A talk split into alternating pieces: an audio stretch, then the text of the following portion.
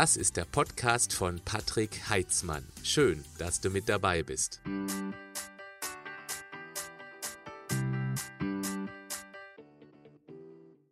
Auf meinem YouTube-Kanal gibt es ein Format, das immer mittwochs gesendet wird, was bei der Community hervorragend ankommt. Es heißt, du fragst, ich antworte. Ich nehme mir eine Frage aus der Community vor und mache da eine sehr ausführliche Antwort dazu. Dieses Format kommt so gut an, dass mein Team und ich uns entschlossen haben, die Audiospur davon auch hier auf meinem Podcast-Kanal zu veröffentlichen. Allerdings mit einer etwas ungewohnten Tonqualität, etwas halliger das musst du einfach akzeptieren und auf der anderen Seite verweise ich auch manchmal in diesen Videos auf eine Grafik, die ich natürlich hier in der Audiospur nicht weiter erklären kann. Das kommt aber relativ selten vor, deswegen ist mein Tipp, höre dir einfach die Audiospur an. Ich bin mir sicher, dass du eins, zwei oder auch sieben Tipps daraus ziehen wirst für dich, damit du noch schneller, schlank und gesund wirst und vor allem auch bleibst. Viel Spaß damit. Herzlich willkommen, schön, dass du wieder mit dabei bist bei einer neuen Session. Du fragst, ich antworte. Ich nehme mir heute eine Frage vor, da bin ich mir sicher, dass dieses Problem ganz viele von euch betrifft. Annette schrieb mich an und sie schrieb, ich mache das im Wortlaut, Patrick, ich habe so oft Heißhunger, vor allem auf Arbeit und auch danach am Abend. Ich bin verzweifelt, komme nicht dagegen an. Um das Thema ein bisschen sauberer aufzuarbeiten oder vorzubereiten, möchte ich gerne mit dir eine ganz kurze Zeitreise machen, zurück in unsere evolutionäre Vergangenheit. Wenn man sich mal so ein Ötzi vorstellt, auch wenn es nicht ganz korrekt ist, weil der ja noch gar nicht so alt war, aber ihm einfach mal als symbolischen Steinzeitmenschen zu nehmen. Unsere Ötzis früher, die sind den ganzen Tag rumgerannt, die haben Nahrung gesucht. Was haben die noch gemacht? Die waren viel in der frischen Luft, die sind geklettert, die haben im Boden gegraben, die haben abends noch mit den Kumpels und mit ihren Frauen nachts ums Feuer getanzt ähm, oder bis nachts ums Feuer getanzt, bis sie eben dann erschöpft und müde, aber sehr glücklich eingeschlafen sind. Jetzt machen wir mal die Reise in das heutige Zeitalter. Wie sieht es denn heute aus beim Standard Michel? Die meisten kleben den ganzen Tag am Schreibtisch. Ja, da gehöre ich auch dazu. Wir sind ganztägig in Höhlen, also ich auch. Dann haben wir abends eher Untenhaltung, das heißt, wir betäuben uns mit dem, was uns ja, der Flachbildschirm so letztendlich zur Verfügung stellt. Und wenn man sich das mal so anguckt, also ich finde, da gewinnt auch der Flachbildschirm, der Begriff Flachbildschirm eine ganz neue Bedeutung. Wir betäuben uns auch mit Serien. Jupp, da gehöre ich auch manchmal mit dazu. Versuche das gerade so ein bisschen zu reduzieren, was mir nicht ganz einfach fällt, aber es ist einfach eine unglaubliche Zeitverschwendung. Und viele betäuben sich auch noch mit Bier und Chips. Das machst du wahrscheinlich nicht, aber deine Nachbarn, ja. Jetzt musst du Folgendes wissen, was im Körper eigentlich passiert, wenn wir sehr aktiv sind, um jetzt nochmal den Ötzi anzuschauen.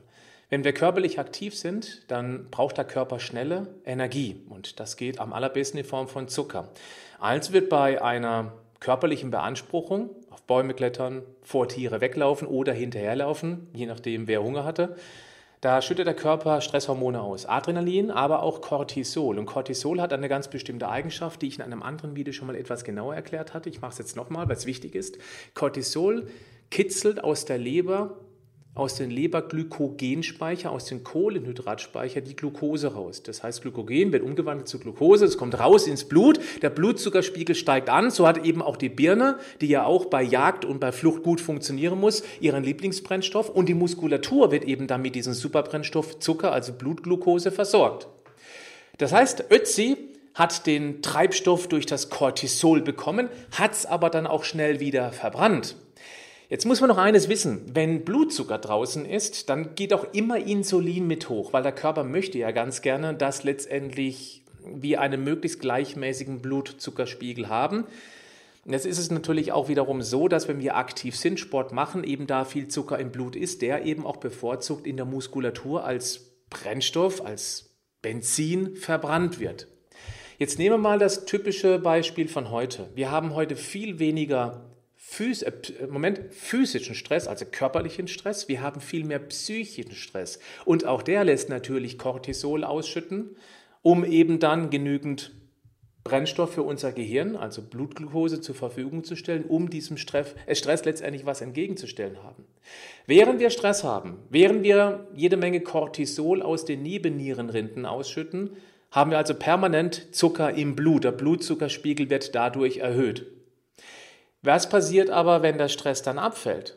Also Annette hat zum Beispiel geschrieben, bei der Arbeit, sie wird nicht permanent ununterbrochen Stress dort haben, eben mal gewisse stressige Phasen. Also fällt irgendwann der psychische Stress ab, damit eben fällt auch Cortisol ab. Oder eben, wie sie beschrieben hat, und das wird vielen auch so gehen, sie kommen abends nach Hause, entspannen sich und da fällt endlich mal das Cortisol auf vernünftige Werte ab. Jetzt ist aber der Blutzucker noch da, weil das Gehirn braucht nicht so viel Zucker, wie letztendlich aus der Leber freigeschaufelt wird. Und wenn der Blutzucker oben ist, dann kommt sofort das Insulin und Insulin blockiert eben auch zum einen die Fettverbrennung, also solange Zucker und Insulin unterwegs ist, gibt es keine Fettverbrennung. Also macht sich das schon mal langfristig zumindest auf die Figur. Ähm, Moment, es macht sich aus, langsam, es wirkt sich langfristig auf die Figur aus. Wortfindungsstörung. Das liegt daran, dass ich aktuell 31 Grad in meinem Büro habe. Ich fange an zu glitzern. okay, aber ich ziehe das durch. Das ist eine sportliche Challenge. Oder eben auf der Arbeit passiert genau das Gleiche. Das heißt, Cortisol geht runter und letztendlich ist Insulin da, drückt auch den Blutzuckerspiegel dann in die Speicher rein, vor allem in die Muskelzellen und auch wieder zurück in die Leber. Und gerade eben nach der Arbeit Stress weg, während der Arbeit mal der Stress weg, Blutzuckerspiegel wird insulinbedingt in den Keller gedrückt und jetzt kommt genau das große Problem, was die Annette da beschreibt. Nämlich, wenn der Blutzuckerspiegel relativ flott ab, darf ich das sagen, abkackt, nach unten geht, dann werden wir genau das spüren, was die Annette hat. Und gegen dieses Gefühl des Hungers, des Unterzuckerns, hast du praktisch keine Chance. Da brauchst du zu große Willenskraft. Ich möchte jetzt schon mal direkt über die Lösungen sprechen, also was wir tun können. Das Einfachste und Beste wäre, dass, wenn wir eben wissen, okay, ich habe Stress, aber der ist bald vorbei, dass wir genau dann wissen, was wir danach, nach diesem Stress, vernünftiges, gesundes zu essen haben. Und bevor dieser Unterzucker kommt, der uns zu willenlosen Kalorienzombies macht, wenn man da davor schon eine Kleinigkeit gegessen hat, dann wird man dieses Problem nicht mehr haben. Das bedeutet, ich bleibe jetzt bei dem Beispiel, Annette kommt abends nach Hause, der Stress fällt ab. Wenn sie jetzt genau weiß, was sie zu essen hat und auch nicht ewig lang in der Zubereitung braucht, nicht, dass sie eben dann während der Zubereitung anfängt, ja, die Süßigkeiten-Schublade zu ähm, leeren, dann ist alles fein. Dann wird sie auch danach nicht dieses, boah, jetzt brauche ich unbedingt was Süßes haben, wenn sie eben dann schon was Vernünftiges im Bauch hat. Generell ist das Thema immer runter mit dem Stress. Das ist natürlich, ich weiß ich, einfacher gesagt als getan. Es gibt unfassbar viele Stressoren. Das kann im privaten Bereich sein, im beruflichen. Und da jetzt auf jeden im Detail eingehen, das geht nicht. Das äh, wirst du verstehen können. Aber was ich immer wieder erkenne, ist, viele Menschen, insbesondere die, die ein mangelndes Selbstbewusstsein haben, weil sie möglicherweise in der frühen Kindheit als Jugendlicher nicht diese Sicherheit auch durchs Elternhaus durch den Freundeskreis, durch die Lehrer vermittelt bekommen haben, dieses Ich ruhe in mir selbst, ich bin gut genauso wie ich bin, die immer gehört haben, dass sie nicht gut genug sind, die haben wenig Selbstbewusstsein und diese Menschen neigen wesentlich eher dazu, dass man gewisse Aufgaben, die an einen delegiert werden, sei es privat oder eben vor allem beruflich, dass sie schlichtweg nicht Nein sagen können. Viele Menschen haben verlernt, Nein zu sagen oder haben es noch nie gelernt. Und das halte ich für einen ganz wichtigen Punkt. Es geht nicht um Egoismus, es geht nicht darum, wenn jemand wirklich deine Hilfe braucht und du auch das Gefühl hast, ja, wenn ich das tue, tut es mir sogar gut, weil dann helfe ich diesem anderen Menschen wirklich. Aber es gibt bestimmt unzählige Möglichkeiten und dir wird bestimmt auch direkt irgendwas einfallen, das ist zumindest meine Erfahrung, dass du eben schon häufig zu etwas Ja gesagt hast, wo du danach gleich dachtest, oh Mensch, warum mache ich das? Ich habe schon so viel zu tun. Ich mache ein Beispiel, beim Umzug helfen. Das ist nur ein Beispiel. Und du weißt, diese Freundin, der Freund, der hat so viele Freunde, die du weißt, die oder der ist super versorgt, die wird bestimmt vier, fünf, sechs Leute haben, die da gerne helfen, weil sie auch Zeit haben. Du hast aber gerade Stress, vielleicht im Beruf, und sagst dann dummerweise aber ja, weil du ja ein schlechtes Gefühl hast, wenn du jetzt dieser Freundin, diesem Freund absagst. Also sagst du, okay, ich bin da, obwohl du eigentlich gar nicht kannst, obwohl du eigentlich diesen Samstag bräuchtest, um dich wieder zu regenerieren.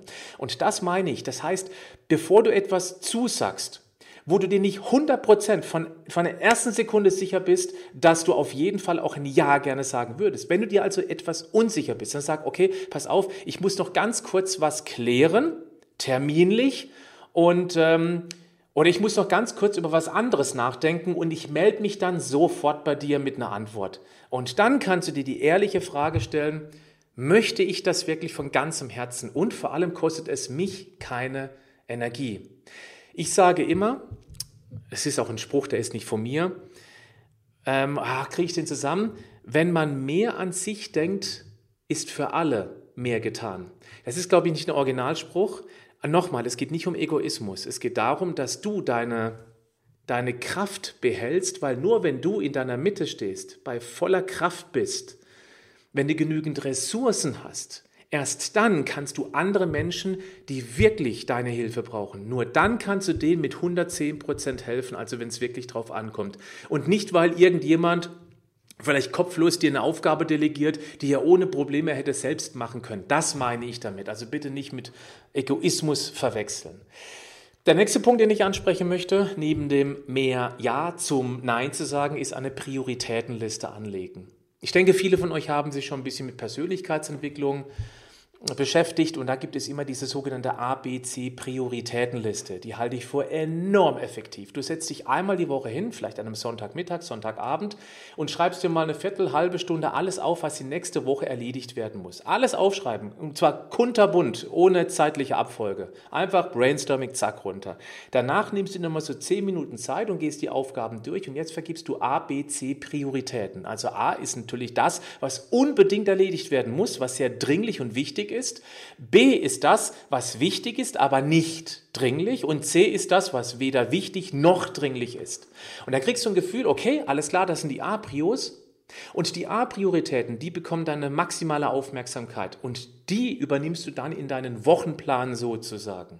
Und erst dann, wenn die A-Aufgaben erledigt sind, erst dann konzentrierst du dich auf die B-Aufgaben, die C-Aufgaben, die sind völlig unwichtig. Es kann sein, dass diese C-Aufgaben mal später, am nächsten, übernächsten Sonntag zu einer B-Priorität oder A-Priorität werden. Aber dann sind sie eben erst dringlich und wichtig. Im Moment eher nicht. Und so hast du praktisch ein besseres Zeitmanagement. Und ich kann dir sagen, es fühlt sich wahnsinnig gut an, wenn du dann relativ flott, wenn es nicht terminlich abhängig ist, wenn du relativ flott die A-Aufgaben erledigt hast. Und dann kannst du, wenn du magst, gerne an die B-Aufgaben rangehen. Aber wenn die A-Aufgaben weg sind, es fühlt sich einfach gut an. Das nächste ist, sich zu entscheiden, Dinge zu erledigen oder komplett sein zu lassen. Ich verwende immer gerne diese Metapher, versuch dich bitte mal auf einen Stuhl zu setzen. Jetzt denken wahrscheinlich einige, okay, ich soll mich versuchen, auf einen Stuhl zu setzen. Die meisten setzen sich dann hin. Ja, ich meine aber den Versuch.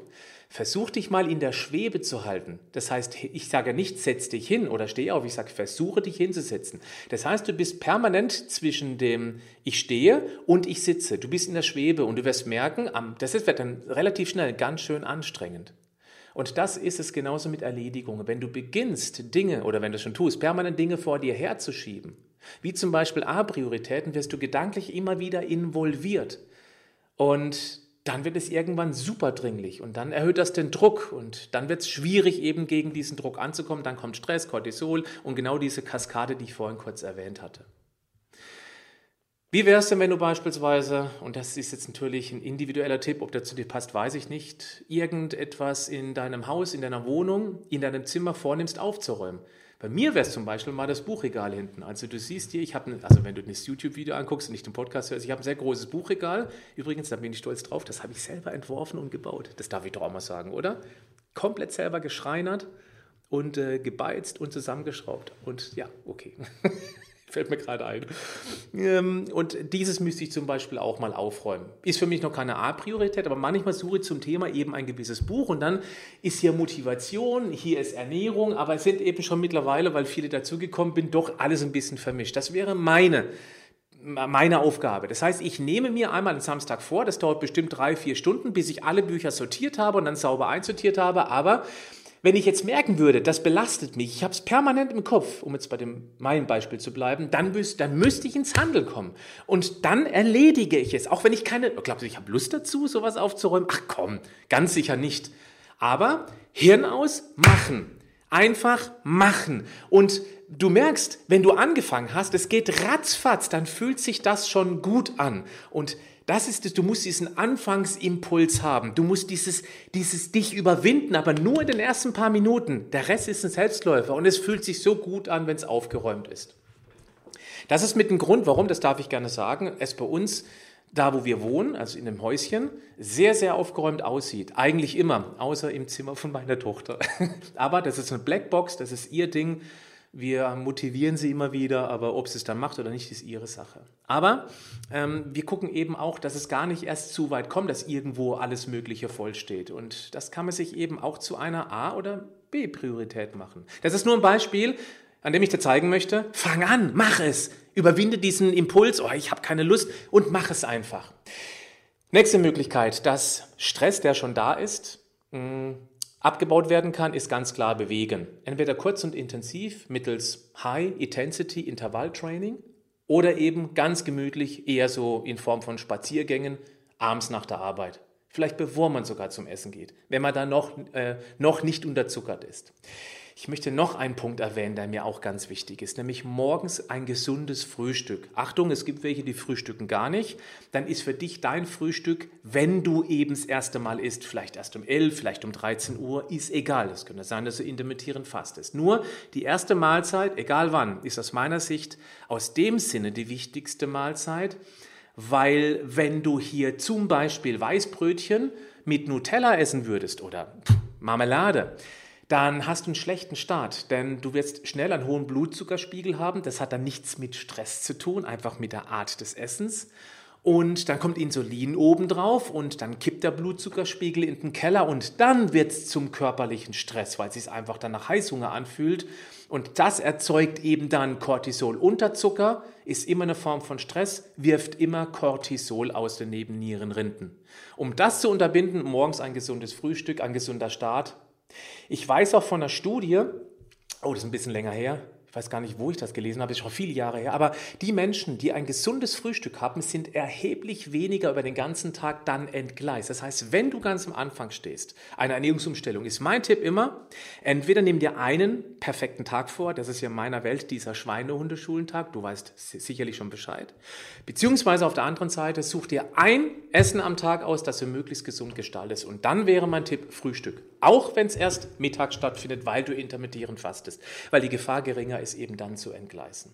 Dann habe ich noch zwei Tricks oder zwei Ideen.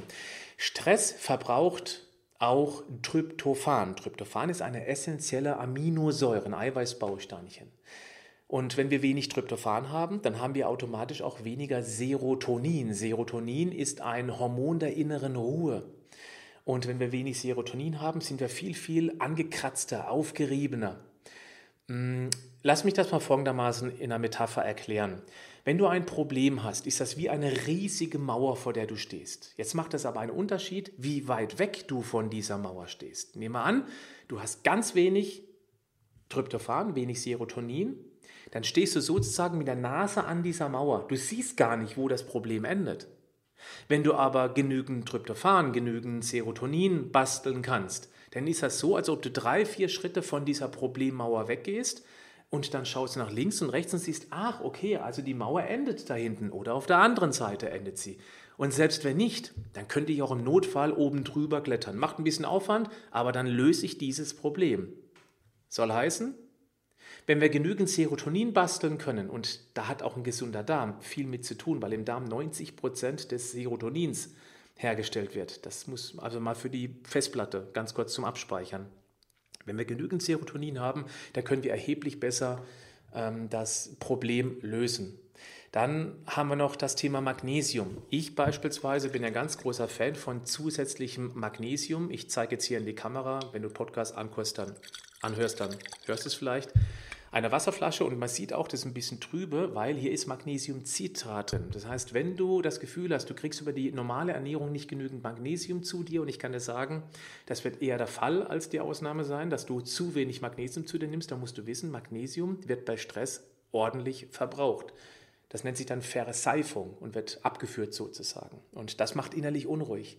Und da ist es ganz wichtig, dass du eben anfängst, regelmäßiger Magnesium zu essen. Sonnenblumenkerne sind zum Beispiel eine super Quelle. Aber Achtung, wenn du eben dann ordentliche Sonnenblumenkerne isst, also ordentliche Menge, da ist natürlich auch dann Fett drin. Und damit hast du eben auch dann gleich deutlich mehr Kalorien. Das ist nicht unbedingt ein Problem, wenn du nicht abnehmen möchtest. Aber das solltest du einfach auf dem Schirm haben. Oder auch interessant, gerade unter Stress neigen viele zu Schokolade. Das hat zwei Gründe. Zum einen haben wir da die, den Zucker drin in der Schokolade. Zucker ist eben wieder Superbrennstoff für unseren grauen Matsch, fürs Gehirn, wie vorhin erwähnt, der Superbrennstoff. Auf der anderen Seite ist in Kakao eine ganz ordentliche Menge Magnesium drin. Also im reinen Kakao, das ist eine der, der höchsten Magnesiumquellen überhaupt. Und um an den Tagesbedarf an Magnesium zu kommen, reicht ein Stückchen Schokolade, ein Stückchen pro Kilogramm Körpergewicht. Ob das jetzt eine gute Nachricht ist, das musst du selbst entscheiden. Ich glaube, dann haben auch die mit Kalorien bald ein Problem, die ähm, ansonsten keine Probleme damit hatten. Deswegen ist meine persönliche Wahl, das muss nicht deine sein, ein Magnesiumcitrat. Und, das sage ich auch ganz ehrlich, du kannst das besorgen, wo du willst. Es gibt viele gute Anbieter für Magnesiumcitrat. Ich möchte nicht sagen, ich habe das beste Zitrat. Ich kenne nur die Feedbacks aus meiner Community. Das heißt, wenn du mir vertraust, da guckst du einfach mal bei Vita Moment beziehungsweise guckst du einfach mal unter dem Link unter diesem Video beziehungsweise in den Shownotes der Podcasts. Ich glaube, dass die meisten, die hier zuschauen und schon länger Kontakt haben, die haben es schon mal probiert und die Feedbacks sind einfach sensationell. Dann vielleicht noch, weil mir es gerade einfällt, noch ein Punkt, warum Magnesium wichtig ist. Für Magnesium, nee, anders, für Dopamin. Dopamin ist ein Antriebshormon. Das heißt, Serotonin lässt uns lösungsorientiert denken und Dopamin ist das, was praktisch der Zündfunke ist, um tatsächlich dann aktiv zu werden. Dopamin ist ein Antriebshormon und um Dopamin übrigens auch aus einer ganz speziellen Aminosäure in verschiedenen Schritten basteln zu können, brauchen wir Magnesium. Also Magnesium spielt schon gerade beim Thema Stress eine wirklich übergeordnete Rolle und egal woher du dein Magnesium besorgst, ich würde dich bitten, tu es einfach mal. Über eine Packung lang, eine Dose lang meine Empfehlung wäre Magnesiumcitrat. Es gibt noch ein paar andere Anbieter oder andere ähm, Formen von Magnesium, aber da habe ich einfach sehr gute Erfahrungen in meiner Community gemacht. Und egal wie groß die Packung ist, mach sie mal genau eine Packung lang. Und dann guckst du mal, fühlst mal in dich rein, ob es dir irgendwas gebracht hat. Wenn du magst und dich daran erinnerst, dann gehst du dann wieder auf das Video bei YouTube, auch wenn du den Podcast gehört hast, und schreibst in die Kommentare, was du für Erfolge mit Magnesium gerade in Bezug auf die Stresshormonachse erzielt hast. Das wäre vielleicht auch direkt ein Aufruf, weil viele von euch nehmen es ja schon. Was ist denn so dein Erfolg? Bitte jetzt erstmal nur so in Bezug auf Stress. Magnesium hat noch ganz, ganz viele andere tolle Wirkweisen. Migräne beispielsweise oder auch für die Fettverbrennung und viele, viele andere Geschichten oder auch Schlafprobleme gehört eigentlich auch zum Thema Stress, weil wer schlecht schläft, der stresst seinen Körper damit schon automatisch. Aber wenn du so direkt dieses Gefühl hast, Magnesium hilft dir in der Stresshormonachse, dann schreib das doch mal wieder mal in die Kommentare. Das war's für heute und ich wünsche euch jetzt allen eine gute Zeit. Bis zum nächsten Mal. Bleibt gesund, aber macht auch was dafür. Bis dann. Ciao.